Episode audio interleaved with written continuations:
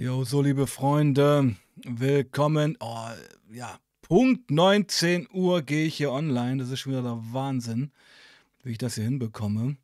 Und ja, ich muss mich erstmal kurz sammeln. Also, ich grüße euch alle. Willkommen. Könnt ihr mal hier in den Chat schreiben, wer alles da ist.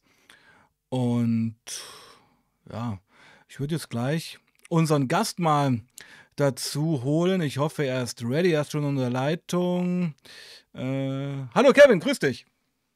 Hi, grüß dich, hallo. Grüß dich, hallo, hallo.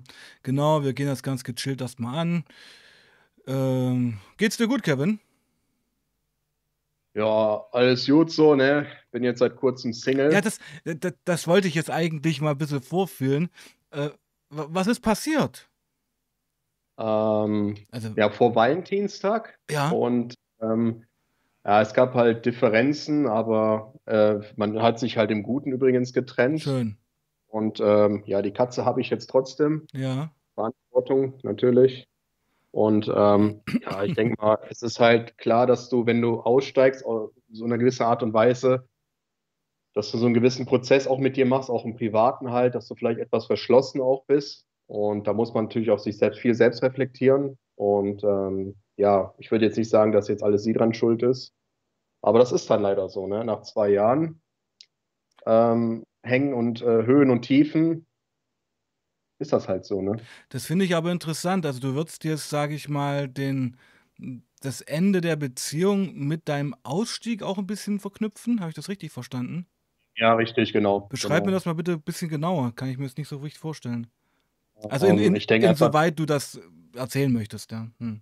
Ja, also das ist jetzt nicht schwer so. Also ich denke einfach, dass jeder, der wahrscheinlich im Sport irgendwo aktiv ist und vielleicht sich auf einen Wettkampf konzentriert und auf einmal verliert er diesen Wettkampf, dass der vielleicht in so eine Art Loch reinfällt oder nachdenklicher wird und vielleicht auch nicht immer dauernd auch mal lacht, so nach dem Motto. Und im Ausstieg ist es ja auch so, ne? Du schaust natürlich rückblickend nochmal nach, okay, was für Momente hast du damals erlebt, welche Erfahrungen, wie kannst du die Erfahrungen so verpacken, die vielleicht dir heute noch vielleicht weiterhelfen im Leben oder welche Dinge sind einfach überflüssig, ne? Und materielle Dinge zum Beispiel oder der Sozialneid und solche Geschichten, dass sich im Umfeld dauernd bewegt, dass es Menschen gibt, die denken jetzt, dass du jetzt, weiß ich nicht, den und den Job haben müsstest mit dem und dem Gehalt, weil, keine Ahnung, du hast ja diese ganzen Skills und das ist halt einfach nicht so möglich, weil Extremismus macht halt arm. Extremismus hat dir damals Schulden verbreitet und ich musste auch diese Schulden alle abbezahlen, ne? Und diesen Armutsstatus auch bekämpfen auf eine Art und Weise. Im legalen Raum natürlich. Und ein Partner denkt sich natürlich auch so nach einer Zeit, okay, ich würde mir natürlich wünschen, dass da noch mehr kommt. Und ich habe mir da auch ein bisschen mehr Druck auch gemacht und lerne jetzt gerade eigentlich, mir nicht mehr so viel Druck zu machen. Dass ich einfach mal runterkomme, auf der einen Seite, unter anderem natürlich YouTube mache, vielleicht den einen oder anderen auch da draußen so ein bisschen das Gefühl gebe, es geht nicht nur um materielle Dinge, um, sagen wir mal, narzisstische Ansichten auch, sondern Mensch ist Mensch halt und ja, einfach so ein normales Leben führen, das ist natürlich ein gewisser Prozess, den machst du einfach erstmal. Also was ich jetzt ganz interessant fand, war, dass du gesagt hast, Extremismus macht arm, wirtschaftlich ja. Arm. Ja. Erzähl mal ein bisschen davon, das interessiert mich.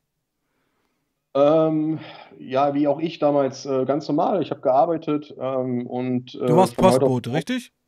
Ja, nee, in der Zeit, also wir reden jetzt von nach der Bundeswehrzeit, ja, okay. Ne? Dann bin ich in den Einzelhandel gegangen und solche Sachen und dann habe ich dann im Einzelhandel dann angefangen und war ja auch schön auf der einen Seite, es gab schöne Momente, auch schlechte Momente, aber du bist halt im Beruf, ne? Du bist bei Lohn und Brot und ein extremistischer Einfluss, der immer auf dich mehr auf dein Privatleben zukommt, das heißt also, du hast ein Wochenende und nutzt dein Wochenende für solche Sachen, Aktionen und du merkst aber, dass du Stück für Stück parallel zu deiner Arbeit nochmals in deiner Freizeit, wo du eigentlich Feierabend hast, wo du vielleicht, sag ich mal, auf die Couch gehst oder, weiß ich nicht, hast ein Kind, bist mit deinem Kind unterwegs oder solche Sachen, ne?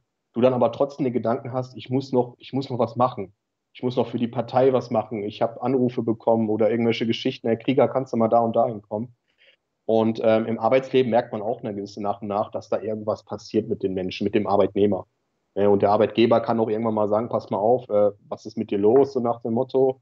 oder ich habe gesehen im Internet oder ich habe in der Zeitung haben wir dich gesehen, dass du da Positionen vertrittst auf einmal und dass die halt also wissen, was mache ich neben parallel der Arbeit.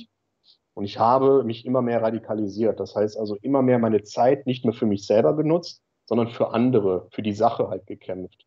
Und Arn macht es in dem Falle, weil du natürlich dann noch irgendwann mal auch natürlich Sachen an finanziellen Aspekten ausgibst. Du natürlich auch irgendwann mal einen Job verlierst, weil natürlich es irgendwann so weit in die Öffentlichkeit tritt, dass dann auch ein Arbeitgeber sagt, nee, also so geht das nicht. Und ich war trotzdem immer so der, der dagegen ist, der immer noch eine Joblücke gesucht hat, vielleicht was anderes zu machen parallel.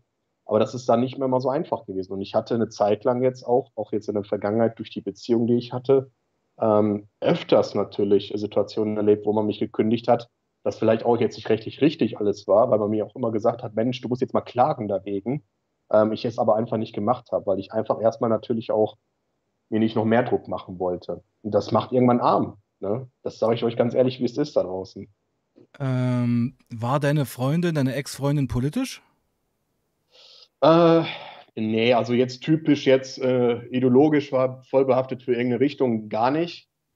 Ich denke mal so auch so wie viele andere, die ich auch kennengelernt habe, damals auf der Straße, die gesagt haben, ja, ich kenne die und die Partei, aber was die jetzt genau machen, weiß ich auch nicht so richtig. Also, aber ich weiß, dass die NPD schlimm ist. Also es war jetzt nicht so, dass durch deinen Ausstieg deine Ex-Freundin dich als Verräter gesehen hat? Nee, das okay, absolut gut. Nicht. Das war natürlich, haben auch viele andere erstmal gedacht, aber nein, absolut nicht, Gottes Willen. Naja, muss man ja fragen, okay. Und es war wirklich so, dass du bedingt durch dein politisches Wirken Arbeitsplatz verloren hast. Ja, klar. Und das nicht nur einmal. Nicht nur einmal. Ja, das hört man von manchmal sehr vielen Aussteigern auch, dass das am Anfang habe ich das so ein bisschen wie so einen Titel genommen. Wisst ihr, wie ich meine? Jetzt hat es mich auch mal getroffen. Jetzt merke ich den Wind der anderen Kräfte. Aber ich glaube, nach dem dritten Mal und nach dem vierten Mal dann wird es irgendwann kritisch, ne? Dann musst du natürlich auch mal fragen, okay, was gibt es da für Alternativen? Und es gibt natürlich viele, die mir gesagt haben, Mensch, es gibt ein paar aus den Neonazi-Kreisen, die haben ihren Versandhandel oder die haben andere Läden, wie in so einem Schnitzelladen auf Deutsch gesagt, die umwandern natürlich dann diese Repressalien so gesehen. Ne? Aber das war den Skill, den hatte ich so erstmal gar nicht und auch nicht im Blickpunkt, selbstständig zu werden, so nach dem Motto. Ne, und jetzt im Callcenter zu arbeiten und irgendeiner Oma mit 80 Jahren irgendwie einen doofen Vertrag zu verkaufen, das war auch nicht mein Ziel. Ne, ich habe da natürlich auch gewichtet gehabt, auch nach meinen Fähigkeiten, meinen Abschluss und vieles weitere. Wie weit gehst du? Welche Berufe willst du ausüben oder welche willst du gar nicht ausüben? Das habe ich natürlich dann gewichtet. Naja, absolut. Das war ja, als ich mich mit Axel Reitz unterhalten habe, war das ja ähnlich. Hochintelligenter, souveräner Typ, der dann aber auch sagte, also er hat ja keine Berufsausbildung, ja, er hat Hauptschulabschluss, das muss man sich mal vorstellen, ja. Und also da hast du schon recht, also mit so einem Extremismus-Ding bewegt man sich einfach in eine Sackgasse. Ja? Richtig. In eine menschliche Sackgasse. Genau, es ist halt nicht so, dass jetzt, wenn du zum Beispiel, du gehst in den freien Kräften rein oder jetzt in Parteistrukturen, dass die dir dann sagen, hallo, wir bedanken uns, dass Sie für uns aktiv sind, vergessen Sie nicht dabei, Sie verlieren vielleicht Ihren Job, Ihr Geld, Freunde und eventuell wird man Sie im Internet verheizen und wird Lügengeschichten erzählen. Also das wird nicht passieren.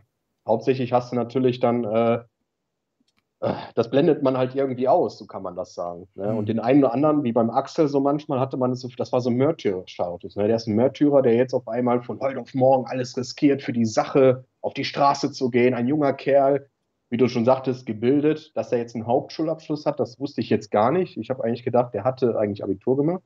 Aber okay. Das ist ja auch völlig egal. Aber also ich glaube zu wissen, weil er ist ja sehr früh in die Szene eingestiegen. Ja, er ist sehr früh in die Szene eingestiegen und mit 14, 15 wurde er schon vom Richter damals verwarnt. Also das ging bei ihm sehr, sehr früh los, ja. Also ich will das jetzt auch gar nicht so hochhängen. Also es war für mich nur ein Beispiel dafür, weil da war ich echt ein bisschen schockiert, muss ich sagen, ja, weil das erwartet man eben nicht. Und und das ist natürlich tragisch irgendwo auch, ja. Das ist halt tragisch. Und was waren das für Jobs, wo du da gearbeitet hast? Ich fange mal so an, einer der ersten Jobs, wo ich dann den Druck gemerkt habe, war im Einzelhandel bei Kaufland im Pulheim. Da war es ein bisschen mit Aufhebungsverträgen, die ich dann unterschreiben sollte, nach dem Motto, wir wissen von den öffentlichen Auftritt ihrerseits. Warst du da Verkäufer oder wie soll ich mir das vorstellen? Ja genau, ich war dann Kaufmann, ja. Im Einzelhandel, ja. War ich dann tätig und dann hat man damals auch schon öfters mal den Axel gesehen gehabt. Das ist mir jetzt erstmal bewusst geworden, dass ihr beide ja fast aus derselben Stadt kommt. Genau. Aber ich glaube, der hat mich nie wiedererkannt. Also wenn ich den darauf mal angesprochen hatte, jetzt vor kurzem, da hat er gesagt, echt, du warst da und da? Also da habe ich schon gemerkt gehabt, der hat mich echt nicht wiedererkannt. Aber kanntet ihr euch damals in der Szene? Nein, eben nicht. Das denken sehr, sehr viele. Komisch. Das stimmt also eben nicht. Man muss auch sagen, dass an dem Moment, wo er wohl auch schon mehr oder weniger weg war. Mhm. Bist du eigentlich erst rein, ja, genau. Das ist bei Axel ja schon eine Weile her. Genau. Also vor 7 Jahren war das, glaube ich, wo er ausgestiegen ist oder noch länger. Und da warst du ja noch voll dabei. Ja, da warst du noch voll dabei. Ich habe dann im Einzelhandel dann gearbeitet. Ich hatte auch einen Chef gehabt, der ganz locker war mit dir. Der natürlich auch überrascht war, der aber auch gesagt hat, ey, ich habe irgendwie auch so ein paar Sachen bei dir bemerkt, da habe ich mir gedacht, woher weiß der Junge das alles so, ne? Weil auf dem Lebenslauf steht was anderes so. Und es war dann aber so, dass dieser Markt, wo ich gearbeitet habe, ein Franchise-Markt, weil ich mir gesagt habe, okay, ich muss was anderes noch parallel machen und bin dann zur Deutschen Bahn gegangen. Und bei der Deutschen Bahn ging es damals auch um eine Umschulung als Fernkontrolleur, also für die ICE-Züge. Und dann hatte ich dann aber auch schon da so eigentlich mit der Politik abgeschlossen. Ne? So, ich wollte jetzt meinen nächsten Step gehen, ich wollte jetzt beruflich erstmal was wieder Fuß fassen und wollte Kontrolleur werden, so gesehen. Und auch da habe ich dann aber am Ende mit einer gewissen Person, die mir schon gesagt hat, so nach dem Motto, Herr Krieger, ganz ehrlich, was machen Sie denn nach der Deutschen Bahn denn so in Ihrer Freizeit? Hä? Die haben also schon gewusst, worum es geht. Habe anschließend keinen Vertrag bekommen, konnte auch gehen. Die Prüfung haben sie natürlich mir dann auch auf eine gewisse Art und Weise erschwert. Und es gab auch innerhalb dieses Vertrages einen Aufhebungsvertrag. Dann war ich kurzer Zeit in so einem Callcenter, tatsächlich aber nur für Inbound, nicht Outbound. Outbound ist das, was man verkauft. Inbound ist mehr so, man ruft jemanden an, eine Serviceangelegenheit. Genau. Und da einen gewissen Herrn, der natürlich auch gemerkt hat, der Junge, der kann irgendwas sehr gut, mit den Leuten reden und vieles weitere. Ja, und dann war das natürlich so, dass ich einen hatte, der hat mich wiedererkannt, weil ich damals in Oberhausen bei einer Demonstration gesprochen habe und der war genau auf der anderen Seite. Mhm. Also konnte ich auch gehen. Dann habe ich anschließend, wie gesagt, ich habe dann versucht, meine Oma habe ich dann gepflegt und zusätzlich habe ich dann mir gedacht, okay, wenn sie dann verstorben, wenn es dann vorbei ist, dann musst du dir nochmal einen neuen richtigen Job suchen. Und ich hatte immer den Tipp bekommen, bei einer Bank zu arbeiten. Ich muss vorsichtig sagen, den Namen darf ich nicht sagen von der Bank aus rechtlichen Gründen, aber diese Bank hat dann eine gewisse Abteilung, wo, ich sage jetzt mal schroff gesagt, die Terrorismusbekämpfungsabteilung, also Schwarzgeld und vieles weitere. Und die kontrollieren auch die Mitarbeiter, deren Social Profile etc. Da wird komplett mal was durchgecheckt. Und sie hatten das WDR-Interview gesehen von mir. Nach 5 Monaten konnte ich dann auch gehen. Das WDR, das war, ich habe das glaube ich auch schon gesehen, das war so eine Republikaner-Wahlgeschichte ein bisschen, kann das sein? Richtig, genau. Mhm. Ich habe da auf meinem Kanal da kurz auch mal eine Reaction dazu gemacht und ich hatte das schon gar nicht mehr im Kopf gehabt, ne? Mhm. Ja, und dann konnte ich bei der Bank auch gehen und ich muss euch sagen, Leute, wenn ihr dann bei diesen ganzen Beratern da sitzt von der Agentur für Arbeit, die wissen dann auch nicht mehr weiter. Für die war das dann, ich war so oder bin es heute ein spezieller Fall für sie, ganz klar, weil sie wissen einfach nicht, wie kann man sie jetzt irgendwo wo unterbringen. Also, weil es immer heißt, es gibt immer Hartz-IV-Empfänger, die sind faul, und dieses ganze Klischee. Und das war bei mir nicht der Fall. Und dann gab es halt eine letzte Sache, das kann ich jetzt öffentlich auch so sagen, das war dann, man hat mit mir Tests gemacht und dann hieß es so, ach Herr Krieger, Sie könnten Verwaltungsfachangestellter werden bei der Stadt. Habe ich mir gedacht, okay, hört sich mal richtig nice an. Was kommt denn da so alles auf mich zu? Ach, Herr Krieger, ein bisschen Juristerei, das, was Sie aus der Politik kennen und das alles und etc. Ja, diesen Test habe ich dann tatsächlich 2 Wochen machen müssen und habe den auch mit Bravour bestanden übrigens. Und die Stadt hat eigentlich gedacht, so, ja, also mit dem Jungen können wir starten. Und leider kam ich aber in einer Stadt an, wo ich das Problem hatte, dass ich damals eine Fraktion, unter anderem auch eine Ratsgruppe hatte von den Republikanern. Und auch da mich einer wiedererkannt hat, später im Unterricht, der Lehrer war, so gesehen. Und zusätzlich mal mich einfach von der Seite angesprochen hat und gesagt hat, Herr Krieger, sind Sie nicht der Herr Krieger? So nach dem Motto, wir haben da was gefunden. Und dann war das eigentlich eine schnelle Sache, dass ich dann auch gehen konnte. Da hat sich sogar extra dann ehemaliger Fraktionsvorsitzender in einer SPD und OB hat sich dafür stark gemacht, dass ich dann auch gehen soll. Und ich hätte auch dagegen vorgehen können. Ich hätte bis ins höchste Arbeitsgericht klagen können. Ich glaube, in Erfurt ist das. Und die Anwälte haben mir gesagt gehabt, mach das, mach das. Aber ich hätte wahrscheinlich 2 Jahre jetzt zu Hause sitzen müssen, bis ich dann irgendwann mal da drinne wäre. Und ich weiß nicht so, weißt du, ich bin jetzt 29, du denkst ja natürlich auch so ein bisschen, willst du diesen Stress dir jetzt antun und das alles? Und ich wollte auch nicht in der Zeitung wieder auftauchen, nach dem Motto, der Neonazi-Krieger wollte jetzt bei der Stadt im öffentlichen Dienst arbeiten, also was. Und dann saß ich wieder bei der Arbeitsagentur und dann, habe ich dann auch mal Tacheles gesprochen mit denen, ne? Und habe die natürlich unter Druck gesetzt, dass ich gesagt habe, ich mache das sonst echt öffentlich, weil es einfach nicht sein kann. Ne? Und ich habe natürlich auch ganz klar geäußert, dass ich raus bin, dass ich war natürlich jetzt nicht so wie jetzt gerade öffentlich, also nicht jetzt öffentlich als Aussteiger, sondern privat, intern habe ich das versucht, mit denen zu klären, aber das wollten die nicht wahrhaben. Und die Agentur für Arbeit hat dann unter anderem jetzt gesagt, okay, wir müssen da andere Schritte gehen. Also ich muss mal sagen, und ich hoffe, das versteht man jetzt nicht falsch, aber man hatte ja ein Berufsverbot über die Kappe gestülpt. Ja? Genau, das ist übersetzt eigentlich genau, was auch jeder Anwalt mir sagen würde. So. Genau, also, lass mich kurz bei den Gedanken noch ausführen. Und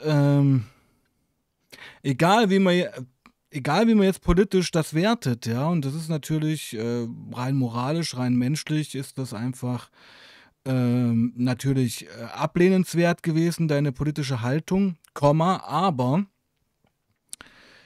du warst in einer demokratischen Partei, muss man sagen. Die war jetzt nicht verboten.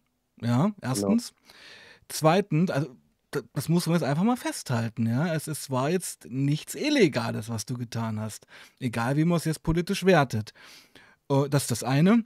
Und das andere ist eben auch, ich finde es viel wichtiger, ich hätte es viel wichtiger gefunden, damals mit dir ins Gespräch zu kommen, als Arbeitgeber, ja, um versuchen, das Ruder rumzureißen, weil diese ständige Ablehnung, die du erfahren hast, hat dich ja eigentlich in deinem Märtyrerstatus nur bestätigt. Ja, man würde jetzt wahrscheinlich denken, jetzt mit der Stadtgeschichte, besonders da, weil ich auch natürlich viele Expertisen um mich hatte, die mir erst geraten haben, Mensch, wir können jetzt dagegen vorgehen, wir haben jetzt endlich Material und alles. Aber ich habe einfach keinen Bock gehabt mehr, auf dieses rechte Pferd zu setzen. Also jetzt wieder auf irgendwelchen Demonstrationen zu sprechen und zu sagen, was ich erlebt habe. Ich habe natürlich unter anderem dann ein Angebot bekommen gehabt von der Agentur für Arbeit nach dem Motto, wir bezahlen Ihnen den Führerschein und nur halten Sie den Mund. Mhm. Heißt dann auch keine Demonstrationen teilnehmen, nicht sprechen, nichts im Internet äußern. Also man muss ja schon sagen, dass die Gesellschaft, die breite Gesellschaft, ob das jetzt, sage ich mal, Arbeitgeber oder Behörde ist, ja auch ziemlich hilflos davor stehen. Also das letzte Mittel war halt einfach, dich mundtot zu machen oder dir den Job zu entziehen. Aber eine wirklich politische Diskussion ist ja nicht entstanden dadurch. Ja, man muss aber jetzt auch differenzieren. Ne? Also die Agentur für Arbeit hat sich natürlich schon gedacht, okay, wie können wir den Jungen trotzdem irgendwo helfen? Mhm. Naja, aber wenn man, ich weiß jetzt nicht, hört sich jetzt total doof an, ich schaue gerade aktuell diese Serie Netflix El Chapo mir an. Ja, da zeigt man viel, wie die Regierung unter anderem manchmal Dinge da äußert oder auch tätigt, die ja nichts mit dem Demokratie, mit dem System an sich zu tun, sehr korrupt. Ja gut, aber du kannst jetzt Mexiko nicht mit Deutschland vergleichen. Ne? Aber dieses Korrupte, also dieses angebliche, das gibt es eigentlich alles so nicht, das stimmt nicht. Also die Leute, die die Macht haben, die nutzen die vollkommen aus. Und das war mir auch schon bewusst damals. Das hat sich jetzt halt nochmal gestärkt gehabt, dass jemand, der halt Macht hat, der sagt, okay, ich möchte den einfach nicht mehr da sitzen haben, Mir ist völlig egal, ob der danach klagt, dann soll er klagen. Ich verliere mein Gesicht nicht dadurch. Solche Äußerungen habe ich gehört. Okay, ne, so. Aber man muss, für die Leute da draußen ist, glaube ich, ganz wichtig nochmal, natürlich ist das ein Prozess, mit dem du dir machst. Du denkst dir so, boah, jetzt diese blöden Politiker, guck dir diese angeblichen Demokraten an. Wenn du auf dieses rechte Pferd jetzt wieder setzt, hast du natürlich Unmengen Futter jetzt dafür, um dich natürlich zu rechtfertigen, warum du rechts bist. Hier muss man aber unterscheiden, dass ich mir gedacht habe, okay, du selber aber hast aber auch Dinge da rausgehauen, da bist du auch verantwortlich dafür und da musst du auch gerade stehen. Und vielleicht ist das für den einen oder anderen jetzt mal vielleicht wichtig, auch zu wissen, warum ich dann auch in die Öffentlichkeit trotzdem wieder gegangen bin, weil ich natürlich auf der anderen Seite diese eine Sache revidieren möchte, nämlich dass Leute meinen, das nicht glauben zu können, was ich da privat beim Arbeitgeber oder einem möglichen Arbeitgeber dort erwähne. Da brauche ich dann nur noch sagen, schauen Sie mal da und da nach. So, die einen sehen natürlich im Internet erstmal das, was du auch gesehen hast und denken sich, okay, komischer Kerl, so nach dem Motto, ne? Gar keine Frage. Aber jetzt kann ich schon mal, bin ich ein bisschen befreiter so nach der Sache. Und ich würde sagen, wenn du dich jetzt mit Hass auf Hass weiter in dich bewegst, dann bewegst du dich auf einer ganz, ganz falschen Linie. Es macht dich vielleicht am Anfang glücklich, du bist stolz darauf, dass du gekämpft hast und alles. Oder du fühlst dich anfangs auch richtig bestätigt. Aber das ist kein langweiliger, richtiger Weg.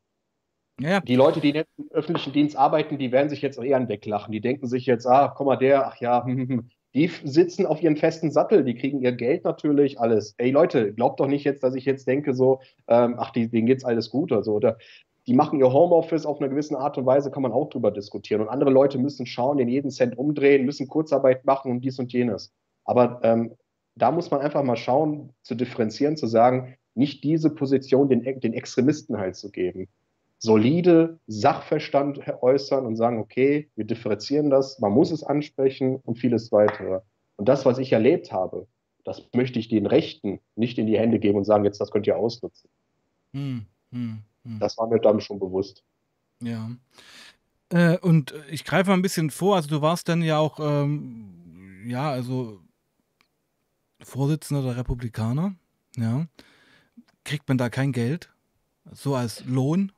Das ist eine Interessenfrage jetzt. Du musst jetzt nicht ins Detail gehen. Aber ja, das ist eine vollkommen richtige Frage, finde ich, weil die Leute da auch unter anderem ja auch ihre Steuern bezahlen und vieles kommt ja aus Steuergeld, Parteifinanzierung, vieles weitere. Und natürlich, Parteifinanzierung finanziert sich ja auch eine Partei und es gibt auch ganz normal Leute, die werden auch bezahlt dafür, wenn auch Bürotätigkeiten, wenn man das mal so konstrukt sagt. Und bei mir war das einfach der Status, die Partei war schon mehr oder weniger... Da gab es nichts mehr an finanziellen Möglichkeiten. Du konntest nur noch schauen, vielleicht solide Strukturen wieder zurückzugewinnen, aufzubauen. Aber die AfD wurde natürlich auch mal parallel stärker, das muss man auch sagen.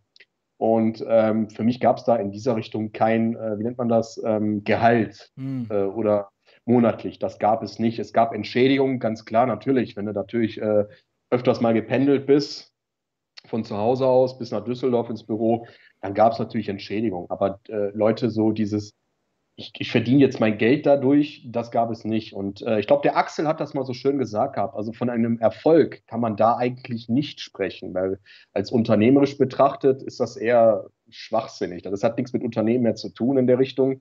Und aber daraus lernst du ja für später in deinem Leben. Und warum ist die Republikaner? Warum nicht die NPD? Die NPD hat es ja vorher gegeben nach der Bundeswehr, ne? Also als der Bundeswehr dann draußen war. Genau, okay. Machen wir jetzt mal einen Cut. Wir fangen jetzt mal chronologisch wieder an. Genau. Wir waren beim letzten Mal ja bei der Bundeswehr stehen geblieben, bei diesem ganz starken Bild des Begräbnisses eines Kameraden, ja, wo auch... von 3 Kameraden, und das hast du ja auch sehr eindrücklich beschrieben mit diesem Wasser in diesem Sarg und wie auch immer, und dass dann einfach auch das Bild für dich da war von den Regierenden, die da ja fast teilnahmslos irgendwo standen, und das hat dich immens getriggert. Ja. So, wie ging es ab da weiter? Am 24. Tag innerhalb von 30 Tagen hatte ich ja damals einen Vertrag unterschrieben, um dann die Feldwebelaufbahn zu starten, und unter anderem Afghanistan-Einsatz steckt dahinter. Unter anderem ein langwieriger Prozess an Ausbildungsinhalten nochmal, also der Mannschaftslaufbahn nennt man das unter anderem. Und ich war schon in der Zeit OG, also Obergefreiter, in Richtung Hauptgefreiter. Und ja, und am 24. Tag habe ich dann aber laut Vertrags Kleingedruckte, habe ich das halt dann ausgenutzt und gesagt, okay, ich trete von der Bundeswehr weg, ich trete aus.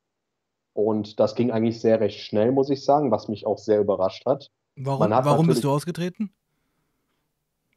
Ja, weil ich diesen Sargeinsatz erlebt habe und ich anschließend mit keinem sprechen konnte und ich natürlich Wut empfunden habe, Hass natürlich gegen die Politiker, die vor Ort waren, also Frau Merkel, Horst Seehofer. Und durch diese Erfahrung habe ich mir gesagt, okay, du willst Politiker werden. Du willst es denen zeigen. Ah, okay, verstehe. Also, es gab da aber noch nicht die AfD, muss ich sagen. Die AfD gab es noch gar nicht. Von welchem Jahr reden wir jetzt? Von 2011. Okay. Wir reden also von 2011 Richtung Sommer. Ja. Und ja, bin ausgestiegen. Man hat natürlich nochmal versucht, mit Abschlussgesprächen und vieles weitere mich dann doch nochmal zu halten, weil das Wachbataillon schon damals sehr, sehr unterbesetzt war durch die neue Reform, dass also Grundwehrdienst es nicht mehr gibt. Ja. Und, aber ich habe auf dieses Pferd nicht mehr gesetzt. Ne? Und als ich dann draußen war, ich glaube so die ersten Minuten, als ich dann durch die Stadt lief in Siegburg, habe ich dann doch so ein befreites Gefühl erlebt. So, eigentlich so ein Gefühl von, ich habe das Richtige getan, ich werde jetzt diesen Halunken zeigen da draußen, diesen Politikern. Und natürlich musst du dann arbeiten gehen. Ne? Ich habe dann anschließend wieder bei der Deutschen Post gearbeitet als Briefzusteller und habe aber auch immer gesagt bekommen gehabt von der Bundeswehr, du darfst deinen Abschluss zum Beispiel, deinen schulischen Abschluss nie nochmal aufbessern, also neu machen in der Volkshochschule. Ne? Und dann habe ich mir gedacht, okay, jetzt gehe ich arbeiten, jetzt mache ich nochmal einen neuen Abschluss. Das war dann auch unter anderem die mittlere Reife, damit ich vielleicht danach Abitur machen kann. Habe dann also mich dann in der Volkshochschule auch noch parallel beworben, wurde dort angenommen und habe auch anschließend später auch nochmal mittlere Reife auch nochmal gemacht, abgeschlossen alles und habe dann gearbeitet auch noch als Briefzusteller. Und das ist auch ein wichtiger Punkt, so Normalität zu haben. Ne? Du gehst arbeiten, liest deinen Mond, aber irgendwann fühlst du dich nicht mehr so, irgendwann ist das so langweilig. Ne? Du willst jetzt politisch was machen, du checkst so ein bisschen rundrum bei den gewissen Neonazi-Kreisen, wer ist noch aktiv. Der eine, mit dem ich sehr aktiv war, der war schon im Knast, den man natürlich auch nicht besucht hat übrigens. Das ist ein Thema Kameradschaft. Auch du nicht? Nee, also, ja, meine ich ja, mich selber, ne? Ganz klar, mich selber. Ne? Mir war irgendwie klar, dass mit den Jungs damals, mit den freien Kräften, das wird wahrscheinlich nicht mehr so funktionieren, wie es vorher war, ein Jahr zuvor. Und mein bester Freund damals war schon sehr, sehr intensiv in der Alkoholiker-Szene, hat dann von den Kameraden damals von der NPD und wie die alle hießen, da die freien Kräfte, die da aktiv waren, Drogen bekommen. Welche Drogen? Und, soweit ich weiß, war es unter anderem Koks, Pillen. Ich bin ja nicht so der Allwissende, ne? Also Gottes Willen, korrigiert mich da. Und ich weiß aber mit Verbindung sehr stark mit Alkohol. Ja, also immer diese Pillen und das ganze Zeug. Koks und Alkohol passt ja auch super zusammen. Ja, am Ende des Lied der ganzen Geschichte war auch so, ich war wieder im zivilen Leben, weil Bundeswehr ist immer noch was anderes als das zivile Leben, wie bei euch da draußen. Und und ich bekomme die Meldung, dass er sich erhängt hat. Oh fuck. Und ja, ich war so feige gewesen, weil ich hatte mir gedacht, mit dem jetzt nochmal irgendwie eine Kameradschaftsszene aufzubauen, das wird wahrscheinlich nicht so funktionieren, wegen dieser Drogenextasen auch. Er war unzuverlässig geworden, das muss ich sagen. Er war ein sehr, sehr gebildeter Mann, aber der war in diesem Moment, der hatte irgendwie so einen Tunnelblick, so kann ich nicht erklären. Also jemand, der keine Drogen nimmt, schreckt das eigentlich eher einen ab. So. Manchmal war er auch total hyperaktiv. Und in der Zeit hast du natürlich dann auch andere Sachen getätigt, bist trotzdem Fußballspielen gegangen, also hast auch so ein genanntes Parallelleben geführt, so ein Schattenleben neben der Neonazi-Szene. Und dann habe ich gemerkt, okay, du musst in die Parteistruktur reingehen, du musst vielleicht doch in die NPD reintreten, vielleicht einfach mal reinschnuppern, wie es da aussieht. Und damals in Duisburg bei der NPD, das war kein richtiger Kreisverband, da gab es so einen Familienclan-artig und den gewissen Herrn habe ich damals auch mal kennengelernt. Aber für uns war damals schon klar, mit denen wollen wir eigentlich nicht so groß aktiv werden. Es gab also Differenzen in dieser Szene, ganz klar. Man kann aber sagen, also 2011 war die NPD doch auch schon durch, oder? Ja, die waren ja noch im Landtag vertreten. Okay. Ne? Also Mecklenburg-Vorpommern, Sachsen waren sie noch vertreten, ganz klar. Das weiß ich von meiner Familie, die auch teils da noch leben, die immer davon gesprochen haben. Aber insgesamt, der hat sich dann halt umgebracht, hat dann Selbstmord begangen, hat sich erhängt, hatte Probleme mit seinem Vater und all diese Geschichten. Und ich war so feige, und das muss man einfach mal sagen, ich war so feige, dass ich nicht mal ihm geholfen habe, dass ich nicht die Zeit genutzt habe, ihn mal zur Seite zu nehmen, zu sagen, hey Mann, ich bin für dich da, ich bin jetzt wieder zurück von der Bundeswehr. Nein, ich war ein feiges Schwein, muss man einfach sagen, der egozentrisch vielleicht war, der auch vielleicht sich gedacht hat, okay, das ist jetzt ein Drogentyp, mit sowas will man nichts zu tun haben, weil in der Szene ist ja hauptsächlich Drogen klar verpönt, so gesehen. Ja, offiziell, offiziell. Ja, offiziell. Und es hieß dann immer so, Mensch, Krieger, komm mal zu der Kameradschaftsszene rüber, zu den Jungs, die brauchen da Hilfe, auch im Krefelder Raum. Und für mich war einfach aus dieser Situation, weil was ihm passiert ist, dass er sich umgebracht hat, wo er die Drogen bekommen hat, das weiß ich von seiner Mutter damals. Und ich habe dann mir gedacht, mit denen willst du nichts zu tun haben. Also mit solchen sogenannten Kameraden willst du gar nichts zu tun haben. Und Gott sei Dank vielleicht auch, ne, dass ich dann, ja, aber ich war ja trotzdem sehr radikal, trotzdem im Kopf. Ne? Also das heißt jetzt nicht nur, weil ich jetzt gegen Drogen war, bin ich jetzt der tolle Hecht, sondern trotzdem hatte ich ja noch andere Gedanken, wie Nationalsozialismus und all solche Geschichten. Ja, und dann habe ich, war dann in der Volkshochschule, habe meinen Abschluss nachgeholt und habe dann eine Frau kennengelernt, die in Köln gelebt hat und Köln studiert hat, soziale Arbeit. Ah, okay. Und also völlig eigentlich gegen. Total also, konträr, ja, ja. Ja, die sogenannten, die Lesben oder die Feministen, die waren dann später auch bei mir zu Hause und haben dann meine Hitler-Tagebücher gesehen oder solche, so nach dem Motto, diese Hitler-Bücher. Okay. Ja. Musste ich natürlich schnell die immer manchmal verstecken oder irgendwie umdrehen, damit die das nicht lesen, so. Aber ja, das war der Grund, warum ich dann nach Köln gezogen bin. Von Duisburg aus nach Köln, weil wegen der Liebe. Aber nicht wegen der Politik. Ja, aber wenn du dich in eine Frau verliebt hast, die ja soziale Arbeit studiert hat, also auch eine sehr menschliche, humanistische Arbeitswelt, ja, sage ich mal, hat die da keinen Einfluss auf dich gehabt irgendwo? Eigentlich gar nicht. Auch in der Zeit, wo wir zusammen waren, bis sie dann ja, fremdgegangen ist, muss man es auch sagen. Was sich übrigens auch radikalisiert hat, weil der Typ war ein Ausländer. Und was heißt radikalisiert? Ja, das nach dem Motto, jetzt nimmt so ein Ausländer meine Freundin da weg. Oder das hat dich radikalisiert? Ja, unter anderem auch. Okay. So der Gehirnte sucht jetzt natürlich, ja, das ist ja so die Urangst, ja, die Fremden nehmen uns die Frauen weg. Ja, genau. Das hört sich vielleicht für den einen oder anderen da draußen manchmal, ich kenne das selber, weil ich habe manchmal auch mal so Livestreams gesehen von Leuten, die das so auch so ähnlich erzählen oder ihren oder wie das vielleicht in Gedankenpunkte, das hört sich manchmal so suspekt an. Man denkt sich so, jetzt nur weil der Typ jetzt seine Freundin verloren hat, wegen so einem sogenannten Ausländer, wird man auch jetzt nicht rechtsradikal. Nein, aber es ist ein gewisser Prozess, das ist wie eine Art Droge, sage ich mal. Das ist ein Virus, der immer mehr in deinen Kopf rumschmort, der Hass, der sich immer mehr entwickelt. Du suchst ja natürlich auch Beispiele oder Gründe, warum das richtig ist, zu sagen, wir wollen eine andere Politik oder ich bin jetzt dafür, dass ich das nicht so... Ich sag mal so, es ist der einfachere Weg, ja mit dem Finger auf andere zu zeigen, anstatt sich mit sich selbst auseinanderzusetzen. Ja, richtig, genau, richtig, absolut, richtig so. Also Sebastian, wir verstehen uns da in der Richtung absolut richtig. So, es ist ja nachvollziehbar. Also, jedem recht, der wie gesagt sagt, das ist, aber du warst halt noch jung, sag ich mal. Ich war da, glaube ich, 23, 24 in dem Zeitraum, müsste ich jetzt nachrechnen, aber so in dem Zeitraum. Und ja, dann habe ich in Köln gelebt. Ich kannte keinen Köln. Man hat mir damals, der Freundeskreis, Kameradschaftskreis hat gesagt, mach das nicht. Zieh nicht nach Köln, bleib hier in Duisburg. Warum?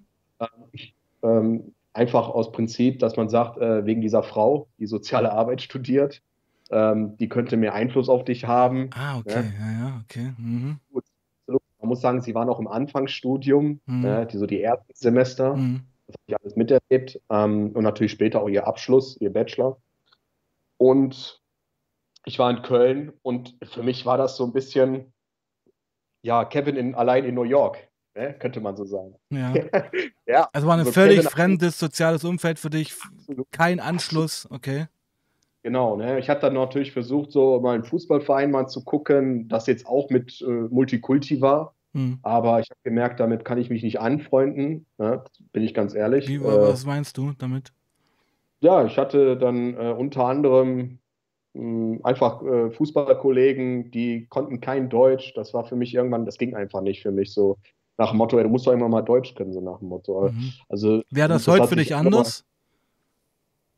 Ich habe heute einen Spanier kennengelernt, der konnte kein Deutsch, aber dann hast du einen Google-Übersetzer genommen und schon hat man sich verstanden. So, also das wäre jetzt für dich von der Einstellung her kein Thema?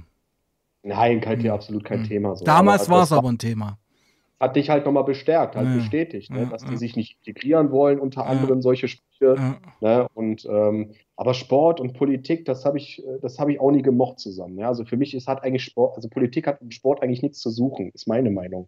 Klar, wenn jemand scheiß Nazi-Kommentatoren raushaut und da sagt, hey, Sieg Heil und so einen Scheiß, dann hat man sowas natürlich auch Flagge zu zeigen. Man hat auch nicht Leute, Spieler zu beleidigen nach diesen Affengeräuschen. Ne? Ja. Aber ich finde, manchmal ist einfach zu viel Politik im Vordergrund im Fußball und das bin ich bis heute der Meinung. Das sollte nicht so weit im Vordergrund stehen. Kevin, es ist ja keine Politik. Es ist Symbolpolitik. Ja, ja. Es sind Labels, es sind Abziehbilder, weil man sich halt irgendwo schmücken will. Wir dürfen nicht vergessen, die Leute, die Riesenvereine, die voll auf politisch machen und politisch korrekt, die haben dann Spieler, die mehrere Millionen Dollar kriegen an Gehältern, ja, was ja in keiner Relation steht. Und also ich meine, wenn man hier auf politisch Regenbogen macht und alle Menschen sind gleich, aber dann mit 25 Millionen nach Hause geht und der Rest der Welt einem scheißegal ist, habe ich so meine Zweifel daran. Genau, ja, gebe ich dir absolut recht, das sollte man auch kontrovers diskutieren, nicht jetzt so darstellen, so nach dem Postkommunismus, dass wir jetzt eine Obergrenze machen und da wollen wir den Leuten das Geld wegnehmen, um Gottes Willen, aber auch diese Leute, egal wie viel sie jetzt erstmal verdienen oder wie viel Macht sie in der Politik, oder im Sport haben, muss man sie nicht beleidigen nach deren Hautfarbe oder irgendwelche Geräusche machen, um sie da zu provozieren. Und, das ist ja was anderes, das ist ja klar, das ist ja der richtige plumpe Rassismus. Darum geht es ja auch gar nicht, ja. Also dass das Rassismus mit Affengeräuschen oder irgendwelche Bananen werfen und so ein Scheiß, das ist natürlich unterste Schublade. Aber ich rede einfach davon, dass das natürlich nicht nur beim Sport, aber auch bei großen Unternehmen ist, was halt jetzt gerade politisch en vogue ist, was gerade schick ist, wird sich auf das Firmenlogo geklebt, da ist keine Substanz dahinter. Das ist eigentlich, und das ist meine Kritik jetzt, rein kapitalistisches Denken. Ja? In dem Moment, wo wir uns jetzt mal auf die Fahnen schreiben, was weiß ich, Love, Don't Know Colors oder was, oder, du weißt, was ich meine, dann gehe ich jetzt mal, ich bin jetzt mal richtig krass, ich unterstelle diesen Leuten, dass das keine Überzeugung ist, sondern wirtschaftliches Kalkül. Ja, es gibt so, man könnte jetzt auf Trikot-Merchandising mal drauf eingehen und das Thema mal genauer durchleuchten und sich mal vorstellen, okay, stell dir mal vor, du würdest jetzt ein Trikot verkaufen mit den sogenannten Regenbogenfarben. Was passiert denn mit dem sogenannten Umsatz, mit dem Ertrag? Genau. Wohin kommt alles? Und wie du vielleicht auch denken würdest, vielleicht auch sozialpraktisch, du sagst, okay, wenn ich eine Minderheit so gesehen oder eine Gesellschaft fördern möchte auf der einen Seite, natürlich finanziell ist es immer eine schöne Sache, oder Kinder annehmen, da muss das Geld vielleicht auch, der Gedankenpunkt vielleicht auch 100% auch da ankommen. Aber kommt das Geld auch wirklich 100% wirklich natürlich auch da an? Natürlich nicht. Und ich sag dir eins, lieber Kevin. Sebastian, aber wir wissen es aktuell erstmal. Also wir haben jetzt keine aktuelle Quelle, das müssen wir auch feststellen. Aktuell nicht. Vielleicht gibt es Leute, die draußen in den Kommentaren mal so ein paar Quellen raushauen können. Da kann man sich auch nächstes Mal drunter unterhalten. Aber aktuell wissen wir es nicht so. Wir können uns das gut vorstellen, dass das vielleicht so ist. Was wissen wir jetzt nicht? Was meinst du jetzt? Ja, ob das Geld auch wirklich da zu den gewissen Quellen auch ankommt, ob da vielleicht auch nicht noch ein wirtschaftlicher Faktor ist, wie du das ja auch erwähnst, zum Beispiel gewisse Trikotsponsoren, Trikotfarben mit Regenbogen. Also ich muss dir mal sagen, solange die Fußball-Weltmeisterschaft in Katar stattfindet, können die sich das alles in die Haare schmieren. Das muss ich dir mal ganz ehrlich sagen. Ja, das ist alles Bullshit, das ist alles eine Riesenlüge. Dort werden die Stadien von Sklaven aus Nepal und Indien aufgebaut.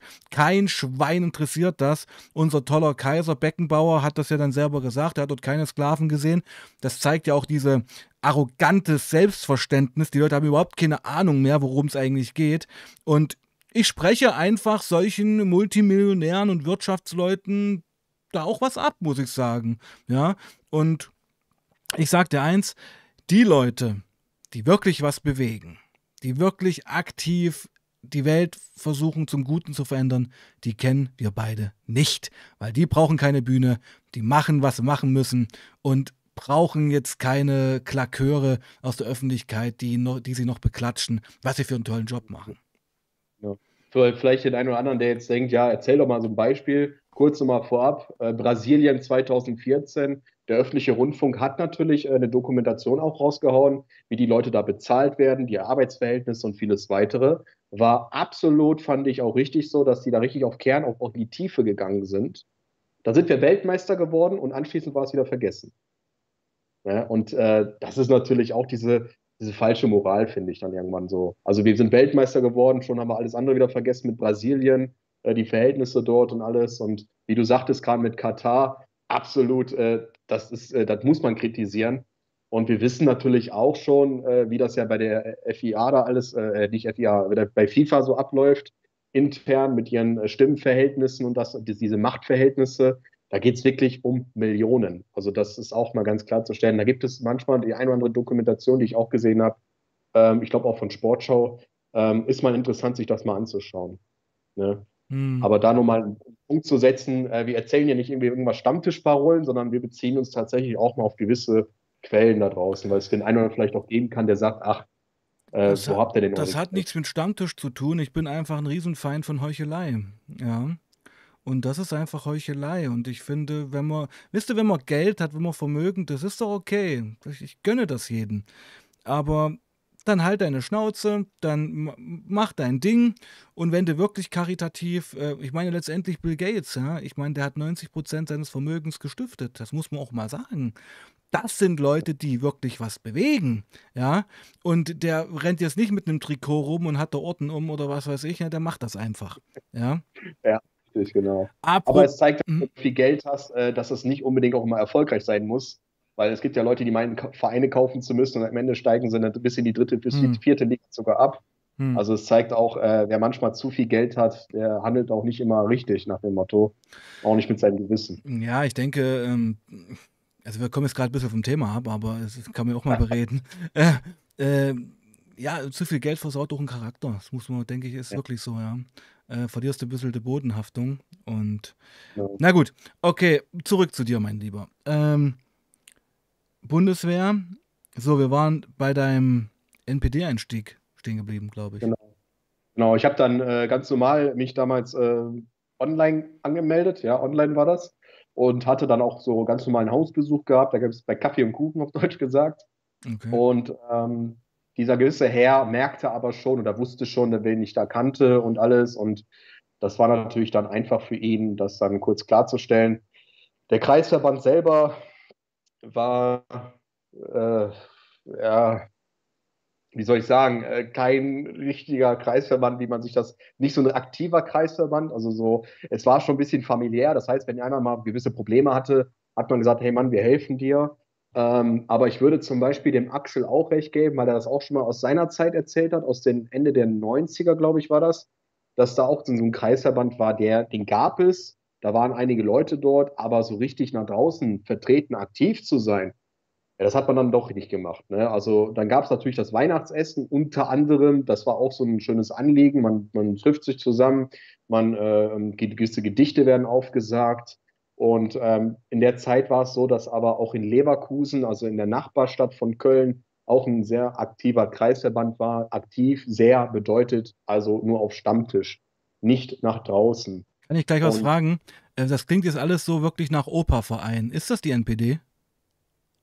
In der Zeit, wo ich dort war, kannst du schon sagen, war der Altersdurchschnitt deutlich über 30, wenn nicht sogar Richtung 40. Ja. Na gut, da waren einige Mitglieder, die waren schon... glaube, Axels Zeit noch. Moment, lieber Kevin, ich werde in 2 Monaten 44 und habe gerade Opa-Verein gesagt. Also ja, du hast mich jetzt indirekt als Opa bezeichnet, das möchte ich von mir weisen. Ja. Also ich war ja in der Zeit, lass mich hier nicht lügen, jetzt 24, 25. Ne? Ja. Und es ist schon ein Unterschied, wenn er dann Leute mit 40 da sitzen. Klar. Aber ich meinte jetzt mit Opa-Verein, so alte Kameraden, die da von früher erzählen, sowas war es das nicht. Die hattest du da, die ja, hattest du da. Ich hatte sogar einen gehabt, der war bei der, die da damals in den 50er Jahren verboten war, Deutsche Reichspartei, glaube ich. Der mir dann irgendwie erzählt hat, wie sie damals diese Partei, ich glaube in Hannover oder so, gegründet haben, oder die NPD damals in Hannover sich gegründet hat oder so, aber der mir da irgendwie Geschichten erzählt hat. Du hast solche Hobbyhistoriker, die heute mal so das Thema Barbarossa mal ansprechen oder Thema Russlanddeutsch und vieles weitere. Also Unmengen irgendwelche Thematiken. Mhm. Aber Realpolitik, also was jetzt gerade wirklich da draußen passiert, mit Thema vielleicht Bill Gates oder Reichtum und die Armutsschere oder sonstiges, das gab es einfach nicht. Das muss man einfach mal ganz klar sagen. Du hast deine Sticker gehabt mit guter Heimreise nach dem Motto, da hat man sich drüber lustig gemacht, aber hauptsächlich Realpolitik gab es einfach. Lieber Maria statt Scharia. Richtig, genau. Das war. Ich kenne den Spruch gar nicht noch. Ich habe mal erfahren, angeblich hätte das jemand aus Pro-NRW erfunden, diesen Satz. Das hätten die eigentlich nur übernommen. Ich fand den witzig, den Spruch. Ja, ja, war halt auch provozierend, immer so eine Blondine dahin zu stellen und zu sagen, das ist jetzt. Also es war halt auch ganz schön. Es war halt ganz schön billig und platt alles auch ein bisschen. Ja. Ja. Ich muss ja auch sagen, dass wir selber, ich habe da natürlich 2 Leute noch gehabt, mit denen ich, oder einen sehr intensiv damals auch Flyer verteilt habe und alles. Und wir fanden das auch nicht alles so aktuell, sagen wir mal, richtig so. Es gab Sachen, die gedacht haben, das hätte man auch ein bisschen anders machen können, weil wir haben ja auch geschaut, wie sieht das in Frankreich aus? Ne? Wir haben geschaut, wie sieht das in Belgien aus? Flams Belang, Marie Le Pen mit ihrer Partei und vieles weitere. Ja, wir haben uns auch gedacht, so, also gewisse Dinge müssen einfach heute umgeändert werden. Also man kann ja eigentlich sagen, Kevin, dass da die NPD oder auch diese rechtsextremen Partei eigentlich politisch überhaupt nicht handlungsfähig waren. Ja, ich habe manchmal das Gefühl gehabt, irgendwie war das auch so bewusst gemacht worden. Das sage ich jetzt mal ganz ehrlich da draußen so. Ja, ich habe manchmal mir gedacht, so, es gab so Situationen bei Demotouren oder Veranstaltungen oder Wahlantritte, wo wir dann Unterschriften gesammelt haben, wo dann nichts an Rückmeldungen kam, keine Unterstützung und vieles weitere. Hey, manchmal habe ich mir so gedacht, irgendwie ist das irgendwie kontrolliert vom Verfassungsschutz oder so, weil ich kannte damals viele freie, auch Leute, die mir gesagt haben, die wollen nicht in die NPD beitreten, weil die NPD den Namen zum Beispiel trägt, Nationaldemokratische Partei Deutschland. Und oder viele auch gesagt haben, da sitzen ja NOV-Leute drin. Ach so. Wir wissen das damals aus dem ersten Verbotsverfahren, das ablief. Aber diese sogenannten internen Sprüche in der Szene, die gab es, fast jeder hat das eigentlich erwähnt, auch unter anderem auch ich manchmal. Und ich hatte manchmal schon das Gefühl, und ich habe auch mal eine gewisse Person kennengelernt, wo ich dachte so, mit der Person stimmt etwas nicht. Also V-Mann, möglicherweise. Möglicherweise, ja. Ich weiß es heute nicht, aber es gibt so ein paar Sachen, das war uns dann sehr, sehr suspekt. Und wenn du gerade, sage ich mal, in einer Partei bist und du bist gerade, sage ich mal, jetzt in so einer genannten Parteistruktur unter den Rechten, dann ist das immer noch ein bisschen anders als bei den freien Kräften. Und du musst natürlich auch bei den Kameradschaften, bei der Partei musst du auch so genannt, ja, du musst ja Stimmen sammeln, auch auf Deutsch gesagt. Du weißt ja, irgendwann kommen mal Listenplätze, irgendwann kommt mal, ja, Sympathien sammeln. Und bei den freien Kräften, da gibt es so einen Mechanismus erstmal so in der Richtung nicht. Es gibt den Kameradschaftsführer eventuell, ja, aber jeder ist da so gesehen noch frei. Sehr lose. Und, genau. Und das war mir schon damals bewusst, dass ich natürlich mit meinem Charme, mit dem Wolf im Schafspelz, mit meinem Wissen, mit meinem Aktivismus und vieles weitere, klar, den einen dazu imponiert habe, nach dem Motto, ach, das ist ein guter Junge. Ne? Es gab natürlich auch Leute, die natürlich sehr suspekt waren und sagten, vielleicht aus heutiger Sicht natürlich klar Neid und alles, die sich gedacht haben, oh, was will der Krieger eigentlich? Und weil ich natürlich auch manchmal Dinge angesprochen habe und da hatte ich keine Scheu davor. Wenn jemand, der 30 Jahre lang bei der NPD war und mir erzählt, dass er eine Handvoll Flyer in die Hand nimmt und sie in seiner Einkaufstasche reinsteckt und mir erzählen will, dass er kurz mal 10 Haushalte beliefert. Und als ehemaliger Postbote kannte ich ja das System mit Flyerverteilung, wie man geht man davor und alles, Straßen markieren, vorher alles abklären. Wie sind die Rückmeldungen? Ich habe das echt so ein bisschen gemacht, wie die Deutsche Post gearbeitet hat mit heutiger Einkauf aktuell, mit diesem System. Ah, okay. Mhm. Ja, mit Wissen und so, mit der Struktur und alles, damit auch wenigstens mal ein bisschen organisatorisch auch mal was rüberkommt. Aber ich hatte wirklich das Gefühl, die meisten, die wollten das einfach nicht mehr. Die meisten hatten Angst auch, aufzutreten irgendwo öffentlich. Ja, ja, und, ja. Ja, so kann man sagen. Und ich würde dir schon sagen, ein gewisser Operverein war das. Also ich würde sagen, bei der AWO im Seniorenheim, da rockt es mehr, sage ich euch. Mehr auch an Lebenserfahrung ja, ja. Als im NPD-Stammtisch. Das sind doch eigentlich alles gescheiterte Existenzen, die da rumhängen, oder? Nein, eben nicht. Nein, okay, gut. Nein, eben nicht. Also viele denken das manchmal, da sitzen nur Arbeitssuchende oder wirklich, wie du sagtest, auch vielleicht auch mit Drogen, irgendwas in der Berührung. Nein, also da hast du auch Leute gehabt, die waren unter anderem auch schon pensionierte Beamte. Mhm. Das hat mich immer sehr, sehr, hat mich auch so ein bisschen so auch mehr radikalisiert nach dem Motto, boah, wenn die das so können, dann kannst du das ja auch schon locker. Ja. Die haben dir natürlich auch Geschichten erzählt, wie man das alles umgeht, gewisse Kontrollen damals und dies und jenes. Aber es gibt sehr viele auch, die da spenden auch. Also ihr werdet überrascht sein. Ich kenne einen Richter damals, der auch das unterstützt hat. Also falsches Denken, würde ich sagen. Mhm. Wenn ihr denkt, das sind alles nur Hirnlose. Es ist hirnlos, klar, aber zu denken, dass nee, das meine ich auch nicht. Alle kein Geld haben. Also ich denke, ich finde ja auch, gefährlich wird es ja, wenn intelligente Leute Extremisten werden und radikal werden. Ja, genau. Weil das sind dann die wirklichen Probleme, weil die können dann Sachen organisieren, die können Sachen anstoßen, die haben ein gewisses Charisma, die haben ein Strahlungsbewusstsein und eine Strahlungskraft. Und das wird dann gefährlich, wenn die dann Leute hinter sich bündeln können, ja, dann hast du das Problem. Ja, genau. Richtig. Okay.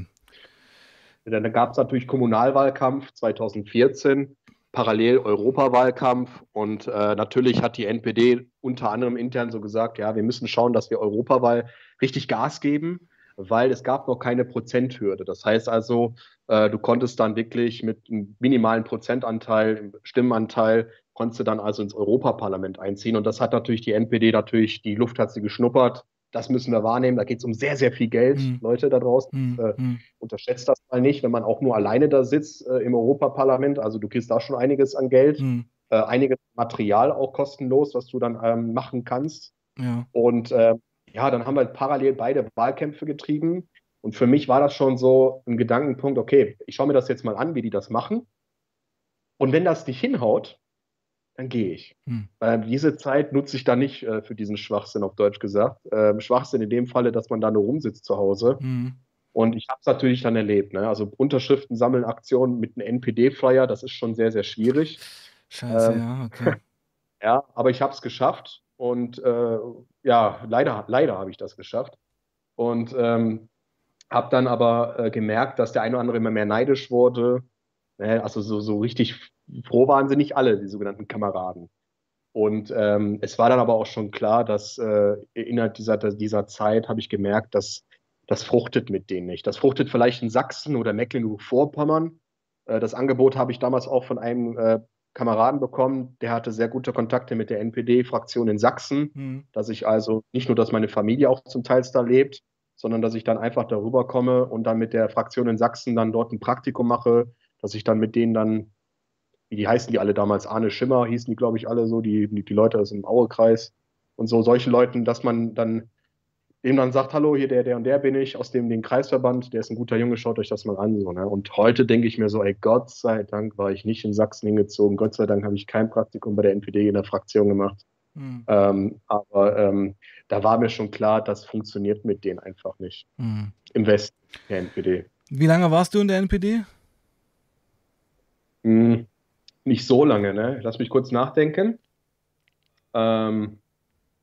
Knapp über, wenn überhaupt, ein Jahr. Okay, also so. In dieser Partei speziell als Mitglied. 2012, kann man das sagen? So?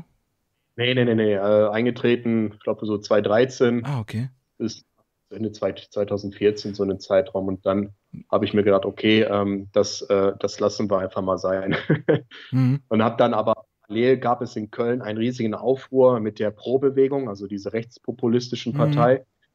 Köln. NRW Pro und so.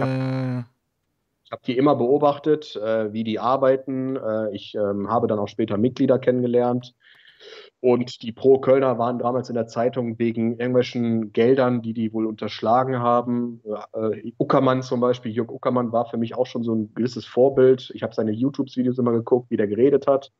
Das wollte ich auch so machen wie er. Er war nur halt damals voriger CDU-Mitglied. Und diese Rechtspopulisten, für die Leute jetzt, die nicht in NRW gelebt haben, das ist so gesehen der Vorreiter gewesen von der AfD, wie ihr sie heute eigentlich kennt. Das waren vorige Kleinparteien, die kommunalpolitisch aktiv waren, aber auch dann sehr erfolgreich anfangs, muss man auch sagen. Mhm. Da gab es noch nicht so unbedingt die AfD. Die AfD war damals noch unter der Flagge von Herrn Luke. Ich wollte gerade sagen, das war eine Anti-Euro-Partei eigentlich. Richtig, ne? Der Professor Luke, der Ökonom, der jetzt, glaube ich, in Hamburg tätig ist. Mhm. Genau, der war ja damals Parteivorsitzender und diese AfD konnten wir damals auch nicht ernst nehmen, so wie sie war. Und auch die Wahlergebnisse waren jetzt auch nicht so. Aber ja, ich habe dann trotzdem mir gedacht, okay, bei den Rechtspopulisten, der Wolfs- und Schafspelz, das passt am besten. Du kennst dich aus, du weißt jetzt, wie man Wahlantritte macht, du weißt, wie man Unterschriften sammeln, du kennst dich mit Satzungen das Thema aus.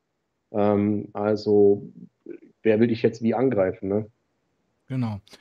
Und ich würde mal sagen, lieber Kevin, wie es dann für dich weiterging mit deinem Engagement bei den Republikanern, genau, können wir im nächsten Stream klären, würde ich sagen. Weil wir sind jetzt bei einer Stunde, das ging heute ratzi-fatzi, fand ich. Ja, ja, kann ich auch sagen. Genau. Irgendwie ist halt auch nicht so viel los, muss ich mal sagen. Keine Ahnung, was los ist, aber das ist halt manchmal so. Die Leute schauen ja eh die Videos dann im Laufe des Wochenends sich dann an. Ich glaube auch so Montagabend ist auch etwas suboptimal. Aber egal. Kevin, damit würde ich heute die Folge, den Stream beenden. Wir können ja noch kurz in der Telefonleitung bleiben.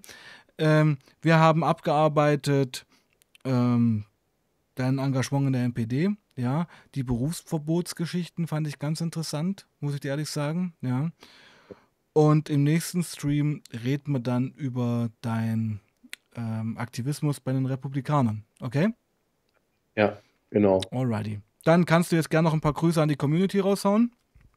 Ich wünsche euch da, wie gesagt, einen schönen Abend oder einen guten Morgen, wenn ihr jetzt gerade reinschaut, oder einen guten Mittag, so nach dem Motto. Aber Leute, unterstützt den Sebastian. Schaut mal bei Sebastian, was der alles noch so da an Livestreams hat. Auch seine Bücher unter anderem. Und ich kann nur sagen, Props geht auch an ihn da raus. Auch gewisse Themen, wo ich sage, wo ich mich nie mit befasst habe, Thema Drogen.